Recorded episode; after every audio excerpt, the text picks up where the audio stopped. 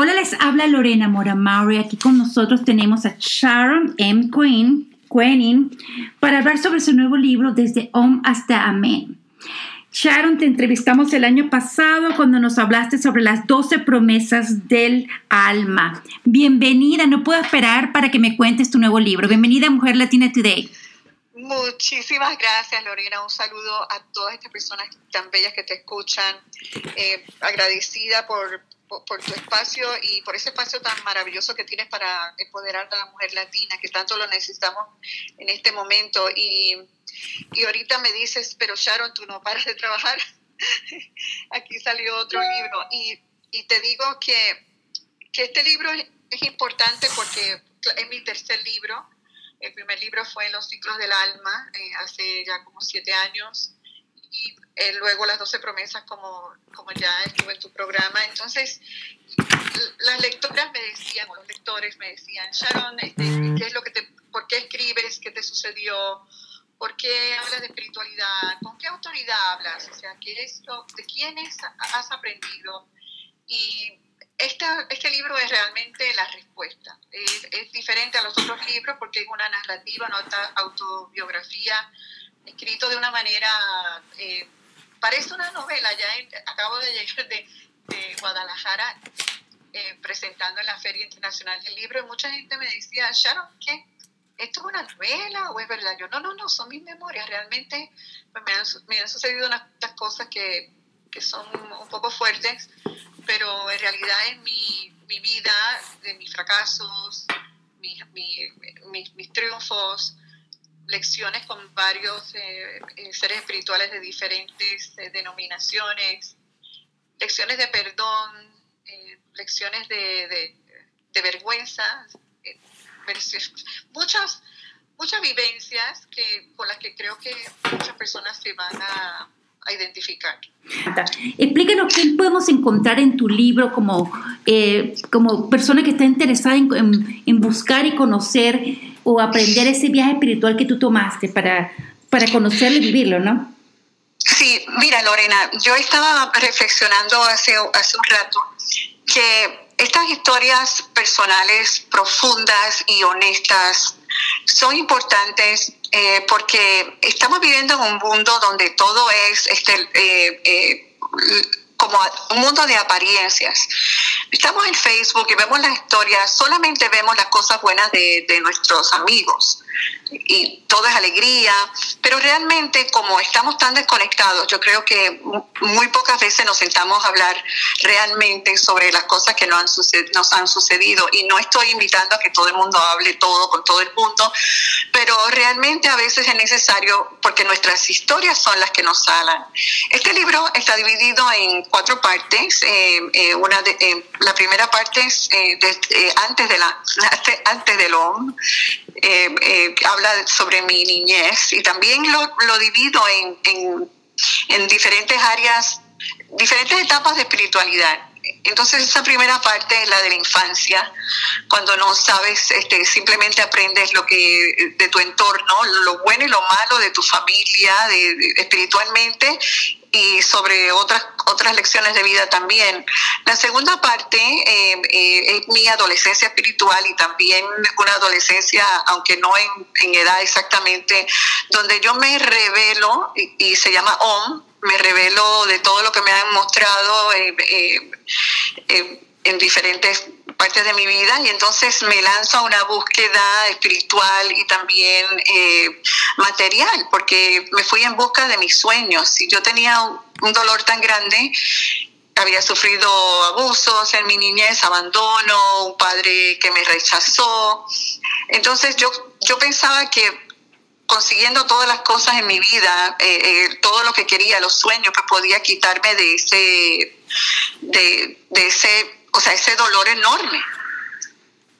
Así que así fue que me fui hacia diferentes eh, lugares, fui a California y conocí muchos eh, seres espirituales de diferentes denominaciones. Incluso hasta promoví algunos de ellos, que probablemente conocerás, el doctor Deepak Chopra, le hice eventos en Puerto Rico, también le hice eventos al doctor Wayne Dyer de Tus Zonas Erróneas, eh, a Marianne Williamson, muchos eh, autores de la nueva era entre otros. Entonces ese fue el camino. O sea, luego eh, llego al, al amén, que es cuando, cuando, cuando escribo las doce promesas del alma realmente, que empiezo a hacer un, una investigación y empiezo a cuestionar, bueno, ¿en qué estoy creyendo? Y, y yo digo, ¿sabes qué? Nunca había mirado al cristianismo y entonces decido mirarlo, pero de un punto de vista místico, fuera de la culpa, y entonces ahí hablo de muchos descubrimientos que hice, porque lo que yo conocía era como cuarto grado de mi colegio católico.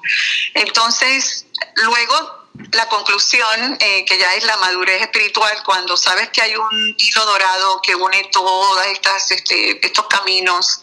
No estoy diciendo que todos son iguales, porque cada cual tiene su, eh, su identidad y su cosmología totalmente diferente.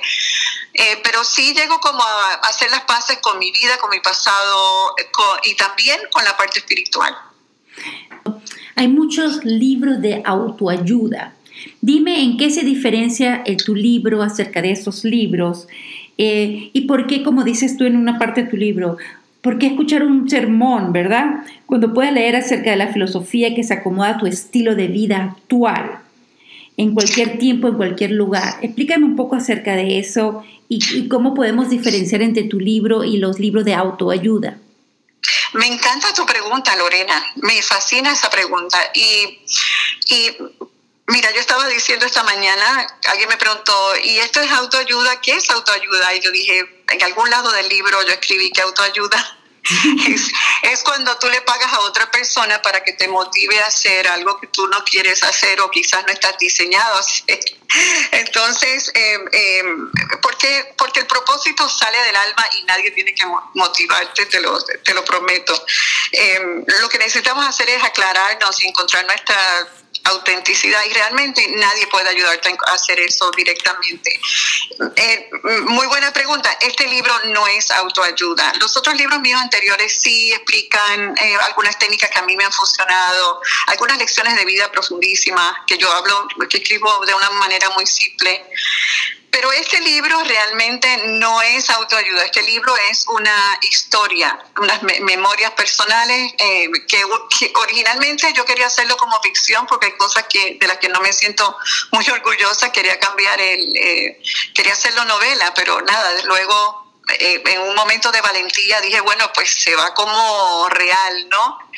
es una historia y me dicen en Guadalajara que ya lo leyeron los críticos este, y realmente pues tengo una, una eh, eh, tengo opiniones bastante neutras de personas que no me conocen directamente y que no, han leído y me dicen que este libro eh, no, no está promoviendo ningún tipo de, de, de, religión o que hagas esto, lo otro, no tiene agendas.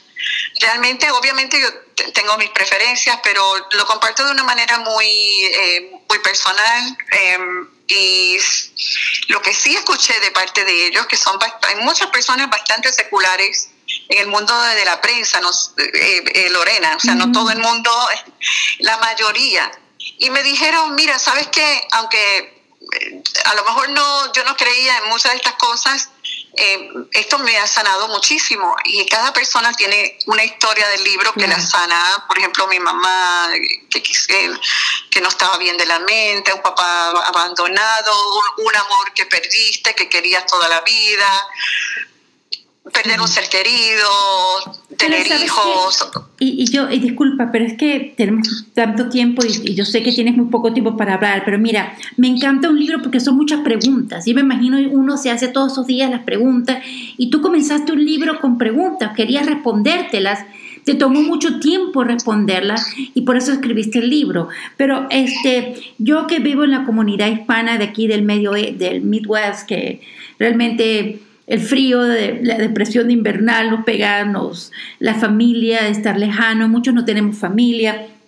tú en algún momento preguntas qué hacer cuando no hay más que esperar de la vida, ¿no? Este, y siempre estamos buscando ese algo más, ¿no? Explícame eh, algo acerca de eso y un poco para toda nuestra comunidad que, que, no tenemos familias aquí, ¿no? Y que realmente es muy duro la vida de inmigrante. ¿Qué, qué, le podrías tú decir acerca de esa búsqueda del lugar de la felicidad, ¿no?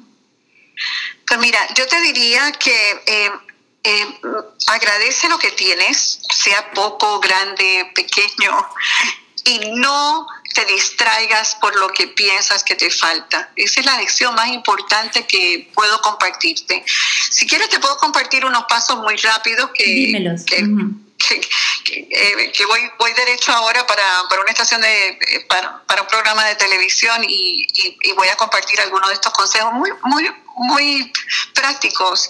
Realmente, eh, yo entiendo lo que es la soledad, porque hay años donde a lo mejor estás sentado en la mesa con toda tu familia, hay años en que, como yo, que me divorci cuando estuve divorciada, eh, y todavía, porque, porque a veces mi hija no le toca estar conmigo y he pasado navidades con mis calcetines, con un chocolate caliente y simplemente en mi cama. No, no he estado en una actividad. Ahora es mucho más difícil con el Facebook, porque tú piensas que debes de estar en un lugar. Pero realmente uno de los de los pasos más importantes es, eh, uno es eso mismo, no te compares con otras personas, porque tú no sabes cómo esas otras personas están en este, en este momento. Hay momentos donde te toca ser la persona que invita a una persona que está sola y si eres tú la que está en familia y tienes más de dos personas o, o estás sola y quieres invitar a otra, no tengas eh, pena de salir de tu zona de, comodidad, invitar a otra y hacer una comida pequeña o simplemente eh, eh, llamar y que, traigan algo a tu casa. Ahora con Uber puedes pedir cualquier comida. si, si, si estás solo, y, no eres el que vas a invitar, puedes, puedes conectar con otras personas. Nosotros a veces estamos desconectados, tenemos amigos que no llamamos en años. Este, eh, no te quedes solo, atrévete a llamarlo y decirle, mira, estoy acá, ¿qué vas a hacer? Y ya tú verás que hay mucha gente que va a estar muy feliz de que estés con ellos en su casa, pasando este, estos, estos días que no son fáciles.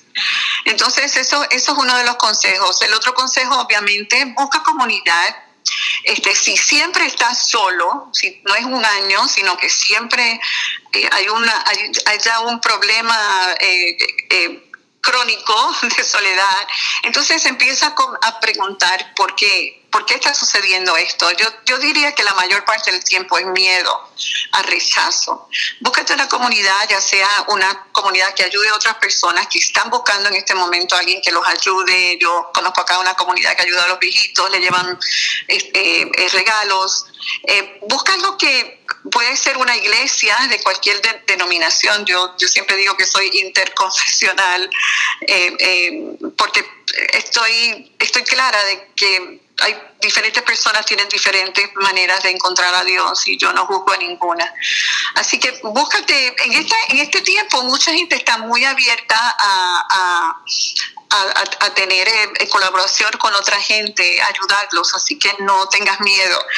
Otra, otro consejo que tengo, em, em, que dependiendo en qué parte estés, eh, no hay mucha luz en nuestro hemisferio ahora. Trata de tomar un poco de sol y aunque sea caminando un poco, yo sé que a veces hace frío, pero es importante que tomes unos 10 minutos de sol.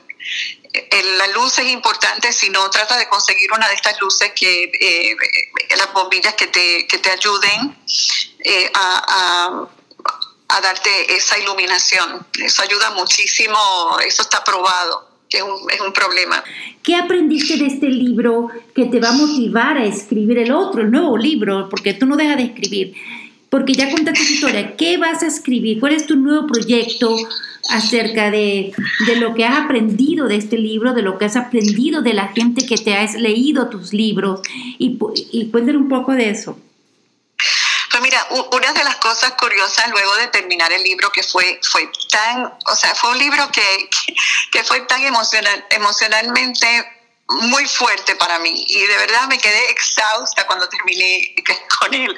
Y, yo estaba hablando, escuchando también a Luis Enrique que acaba de hacer una autobiografía y, y, es muy duro de buscar todo eso. Así que yo, yo, me, yo me acuerdo que cuando terminé yo dije, ya se acabó, yo no voy a escribir nada más. Y por buen tiempo y estaba hablando así con mi editor, tomándonos un café. Ya le iba a decir, ¿sabes qué? Me voy a tomar unas vacaciones. Y él me dice, ¿sabes qué? Yo creo que debería de tomarte unas vacaciones. Y yo le digo, sí, sí, qué bueno, qué bueno que me comprende. Y de momento me dice, ¿por qué no escribes ficción? Y yo lo miré y yo dije, bueno, es que ficción es otro mundo. O sea, uno puede puedes crear algo totalmente diferente. Así que sí me parece que el próximo libro va a ser ficción eh, está bastante montado. Tengo otro libro pensado también sobre, sobre Jesús, pero de un punto de vista místico, algo que la gente siempre me pregunta, porque este libro no habla de teología realmente, y, no, y hay, cosas, hay cosas que la gente me pregunta de Jesús y, y un punto de vista que me gustaría compartir. Pero que he aprendido, eh, que, que, mi vida es perfecta como fue, con todas sus imperfecciones, hice las paces con mi pasado, me di cuenta que, que pude perdonar muchas cosas. También me di cuenta que hay otras, que, otras áreas que no están totalmente sanas y, y está bien con eso. O sea, la felicidad es cuando las cosas te salen como tú quieres, yo digo, y la frustración es cuando no te salen como tú quieres, que es como el 90% del tiempo, pero la plenitud es lo que sucede cuando tú estás eh, bien con lo que está sucediendo en ese momento. O sea, no bien de que, de que, de que te resignes, pero simplemente que lo, lo aceptes, lo absorbas, trasciendas y ayudes a otros si puedes y continúa con tu vida, porque la vida va a tener muchos aspectos y muchos colores.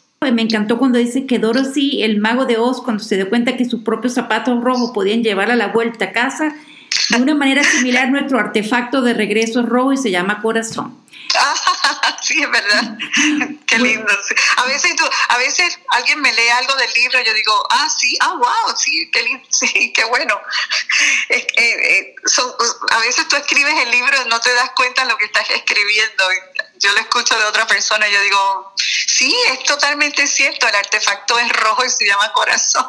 Y también hablas aquí de que las veces que, que me he equivocado de ruta, no me, no me ha quedado otro remedio que hacer la marcha de la vergüenza y regresar cabizbaja y arrepentida. Lo importante es tener la humildad de admitirlo y la valentía de aceptarlo.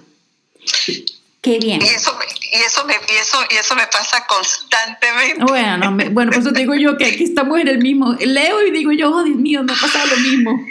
Sí, sabes, sabes que yo me, yo me quité toda, cualquier, o sea, cualquier descripción que, haya, que alguien me haya regalado y merecida de gurú, de mujer espiritual, de que todo lo sabe y que ya las cosas le salen bien y que, pues mira, ¿sabes qué? No, no, soy una mujer común y corriente como cualquier otra, mi regalo es escribir y compartir mis errores, eh, pero sigo cometiéndolos y, lo importante es que no, no nos congelemos en el miedo y que nos paralicemos, que dejemos de amar, por ejemplo, alguien me dijo, ay, es que no me quiero enamorar porque tengo miedo a que me, a que me hagan daño, y yo le digo, pues sabes qué, este, si, si tienes miedo a que te hagan daño, pues olvídate de amar, olvídate de, tener un hijo, por ejemplo, porque, porque tener un hijo es lo más bello del mundo, pero tienes que estar dispuesto a, soltar, a, pasar frustraciones en la vida. Mientras más amas, más frustraciones vas a tener, es normal.